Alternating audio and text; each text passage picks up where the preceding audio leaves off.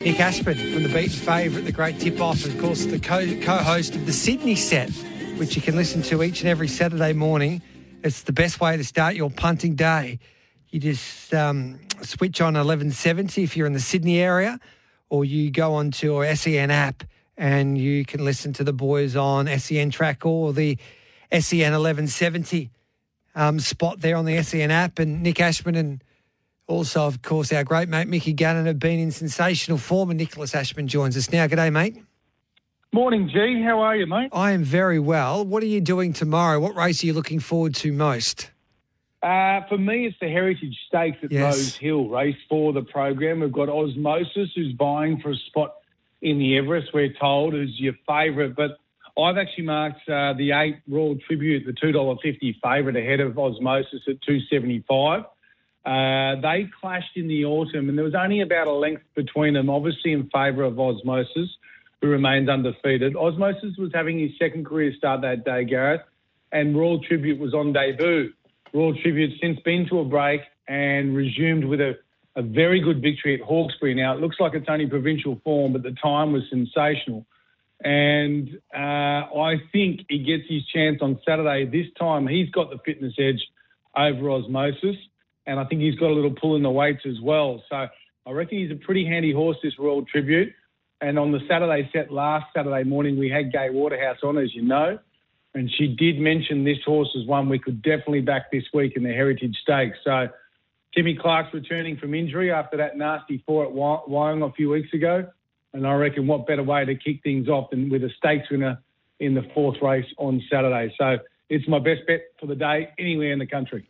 So I was trying to work it all out yesterday when they announced that Overpass, and well done to Rams Racing and also the ATC, they signed him up. So Overpass takes his spot in the Everest. Mail is that Buenos Noches will be representing the tab. So that leaves Yulong Farm and Chris Waller Racing. Now, I've got the feeling Chris Waller might be looking for a three year old and it might be out of the heritage. And Yep. just having a look at the Everest market, that we had, of course, Adrian Bott on yesterday, and I'm kicking myself because I should have asked him about alcohol free regarding an Everest slot for Yulong. I would imagine that would be their first preference, but if she's not going good enough, there's no point racing her. So they might go down the path of, of a three year old as well. But I think we're getting $34 or $26 for Omos- Osmosis and Royal Tributes at $34. So if you like Royal Tribute, I don't know if he wins well, he might get a slot the Everest. Mm. It's interesting. I think he can. Yeah, I think he can do. it. I mean, and and and hate to name drop again, but Waller was on our first show two weeks ago on the Saturday set, and he was very open about the fact that with his slot, he's certainly looking towards the three-year-olds in these particular races over the coming weeks. We've also got the Golden Rose on Saturday as well. We know what a great feeder that's been previously to the Everest with Yes, Yes, Yes placing in the Golden Rose a couple of years ago and coming out and winning the Everest. Maybe if a horse like Don Corleone ran second or third and the school of thought was 1400 metres is just maybe a fraction beyond him, but he's right back to where he was at the peak of his powers in his juvenile season. Maybe someone will look at that and go, okay, I'd love to get that horse back to 1200 metres in a big race like the Everest with the weight relief these three-year-olds get. So I do think Rosehill tomorrow, uh, there's two races, the Heritage and the Golden Rose, and both of them could have a, a significant impact on, gold, on uh, Everest markets. okay. Well, what do you think of the Golden Rose? Because Cylinder's the favourite, and he's just the favourite. There's good money for Shinzo at five fifty, Militarize at six dollars, Charm so- Charm Stones around that six dollar quote as well. Um, your thoughts on the Golden Rose, mate? Yeah, look, I, I mean, I'm, I'm against Cylinder just at 1400. I reckon he's a lovely, big, strong animal, and I hate second guessing James Cummings because he's a just a, a stellar trainer. But I'm going to take him on. I thought he was only okay when he got out in the run to the Rose, and it was such a blanket finish. Militarised ran a better last 200 metres than him. There's a bit of rain around in Sydney at present. It's expected to, to ease off in the afternoon, but there just be that little bit of juice in the track. And I reckon Militarised will be licking his lips over that. Of course, he's already a dual Group 1 winner in rain affected going, and he's one horse that won't be at all affected by the step up to 1400 metres. He'll love it. Whereas the likes of Charmstone, who I've got on top, she's probably just still got to tick that seven furlong box, but she's got Damian Lane, who I think probably the best jockey in Australia over the last 30 days, Yeah. and she's got barrier one.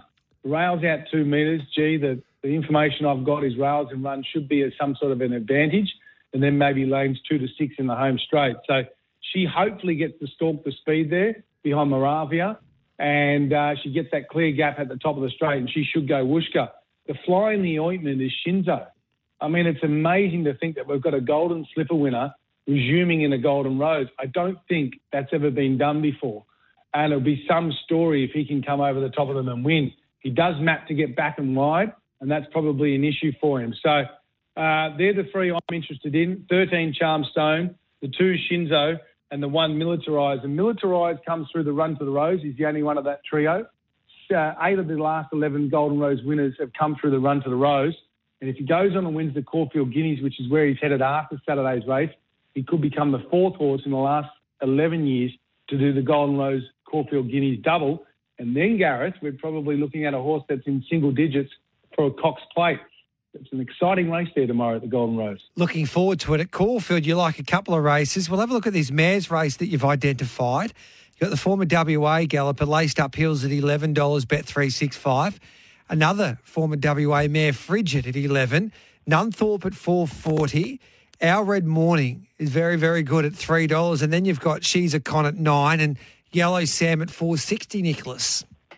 Well, I think Yellow Sam, look, just a little bit of map issues there. Drawn barrier 10, they go straight into a turn from the 1400 metre start. But if he gets, if she gets an ounce of luck, I tell you what, uh, Yellow Sam will be so hard to beat.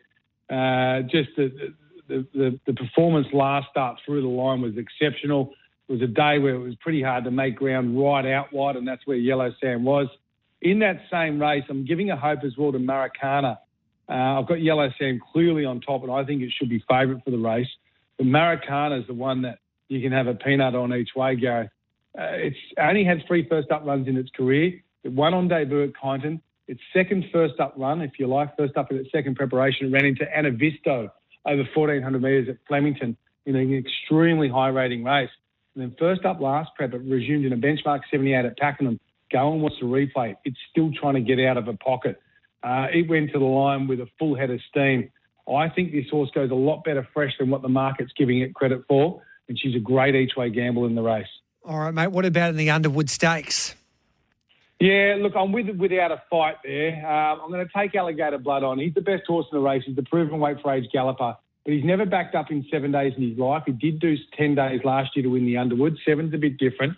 And I reckon he's just a little bit behind in terms of his ratings on where he was 12 months ago. That might just be an older horse taking longer to get fitter, or maybe he's just not quite going as well. I'm not sure. Without a fight was airborne in the Brisbane winter, and he flew like a rocket first up over 1,800 metres. He gets his chance to win a Group 1 weight for age race. And even though he's going to the Caulfield Cup, this won't affect his weight there.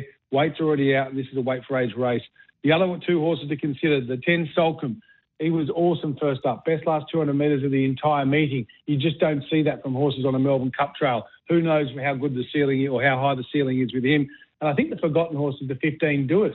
She's a multiple Group 1 winner. Go back two preparations and third up from the spell, she's winning an Australian Cup in an electric time. I think only Makybe Diva has gone quicker than her in this race, in that race, over the last 20 odd years. So she might be the one that can cause a ball over and around the $23 mark. And just quickly, do you have an opinion on the Caulfield Guineas prelude? Yeah, look, I, I thought um, Steparty, it's hard to go against him. He's just maybe got a little map issue. He could okay. get caught wide. Uh, and Sheelight, if Sheelight had drawn a barrier, I'd be all over him, but he's drawn barrier 11. He's screaming out for 1,400 metres. But I'd have to say I don't have a firm opinion in that race. Good on you, mate. Enjoy your weekend. And the Sydney set tomorrow morning from 7 o'clock on 1170 and also SEN Track. And you can listen to the Sydney set with Nicholas Ashman and um, Mickey Gannon there, of course, on the SEN app as well. Go and get him, mate. Love you, brother.